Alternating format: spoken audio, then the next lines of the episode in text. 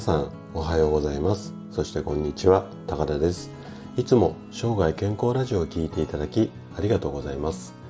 今日はね疲労あの疲れる疲労ですね。疲労について話をしていきたいなというふうに思います。で疲労と疲労感。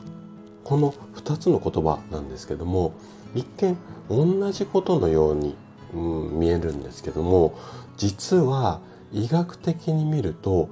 大きな意味の違いっていうのがあるんですよね。で今回は、えー、ご存知ですか？疲労と疲労感の違いこんなテーマで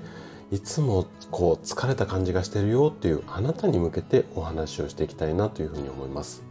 で前半は好きなことをしている時はなんで疲れが取れないあごめんなさいなんで疲れを感じないのかっていうことを話ししたいのとあと後半。後半ね隠れ疲労は過労死を招く。まあこんな話をしていきます。で今日もできるだけ専門用語を使わずに分かりやすく話をするつもりなんですけどももし疑問質問などありましたらお気軽にコメントいただければというふうに思います。じゃあ早速本題の方に入っていきましょう。まず前半。前半はね好きなことをしている時はなんでこう疲れを感じないのかなっていうことについて話をしていきたいなというふうに思うんですけども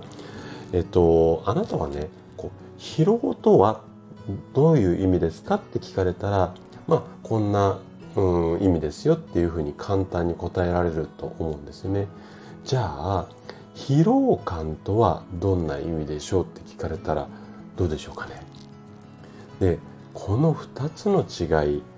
なんか分かるようで分かんない感じがするっていう方がほとんどだと思うのでこのね2つの違いについて今日はちょっと深掘りをしていきたいなというふうに思います。でね医学的に見た疲労これの意味っていうのはいろいろな刺激だったりとかあとはストレスによってちょっと難しい言葉なんですけども自律神経中枢。要は自律神経のこう親玉っていうか中心の部分ですよね。ここに疲れが出てくる、まあ、こんな体の状態のことが疲労なんですよね。じゃあ反対に医学的に見て疲労感っていうのはどういったことかっていうとこれもねちょっと難しい説明になっちゃうんですけども大脳の前頭葉っていう部分があるんです。頭の前の方だって思っててくれればいいです。はい。脳みその前の方の部分ですね。この前頭葉の部分が疲労を感じている状態。ちょっと分かりづらかったんでもう一回言いますね。疲労っていうのは自律神経中枢が疲れている。疲労感っていうのは大脳の前頭葉の部分が疲労を感じている。自律神経と脳この違いがありますよっていうことなんですよね。でちょっとこれだと分かりづらい部分もあると思うのでもう少し分かりやすく例を出して説明していきますね。例えばあなたが仕事でこう残業続きでヘトヘトになっているそうすると疲労感っていうのは感じると思うんですけども例えばその残業のおかげで仕事が成功して結果が出るとこの疲労感って吹っ飛んじゃいますよね。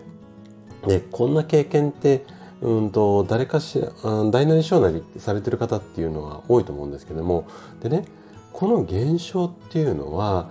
確かにこう体は疲れているんだけども脳の前頭葉部分先ほど説明した脳の前の方の部分ですよね。ここの部分っていうのは例えば意欲だったりとかあと達成感。こんなことを考える、まあ、部分なんですよなので実際にこう体は疲れているのに疲労感を感じないっていうこの矛盾っていうのはこの辺りの仕組みから出てくるわけなんですよ。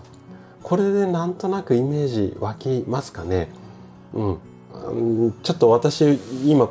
こう言語力あんまり高くないのでこのぐらいの説明が一番分かりやすいかなと思ってさせていただいてるんですけども、はい。でもし何か分かりづらかったら質問ください。もうちょっと噛み砕いて説明できるようだったりしますので。でね、ここまでこの辺のシステムを聞いた方の中には疲労感じないんだったらいいんじゃないかって思う方っていうのは多いかもしれないんですよただ実際こう体にとってはそうでもないのでじゃあなんでそうでもないのかっていうのを後半話していきたいと思うんですけども。でね後半のお題としては隠れ疲労は過労死を招く。まあこんなことについてなんですけども。でね疲労感っていうのはあのもう頑張れないよって言ってこう体が発してる、まあ、体の声っていうか体の叫び、まあ、悲鳴、まあ、そんなようなことなんですよね。ただこの悲鳴だったり言葉を無視してこのまま頑張りすぎるとちょっと大変なことになってしまうんですね。はい、であのこの何て言うのかな疲労感っていうか疲労を感じないっていうこの流れっていうのはこれはあの人間だけに備わっているシステムなんですよ。でちょっと難しいと思うのでこの説明だと分かりやすくすると人間以外の動物をちょっとイメージしていただきたいんですけども人間以外の動物は例えばどんなにお腹が空いても疲れたらその場でこう獲物をうんこう狙うのをやめて、うんと、休んでしまうんですよね。で反対に人間っていうのは先ほど説明した前頭葉のおかげで達成感だったりだとかあとは楽しいから続けたいっていうこの欲求が勝ってしまうと疲れてても体が頑張れちゃうような、うん、システムになっているんですよね。でこれはさっき言ったその前頭葉のおかげなんですけどもあの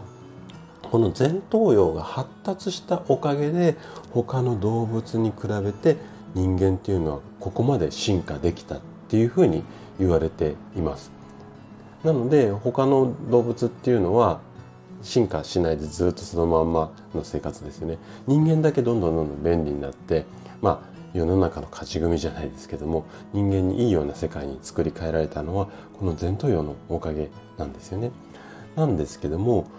この心の声をうんと無視して働き続けるってことができるんですけどもそれを働き続けてしまったらどういったことが体に起こるかっていうのはもう多分説明しないでも皆さんだったらイメージ湧きますよね。はい、で例えばこれが仕事でその前頭葉がうーん何て言うのかな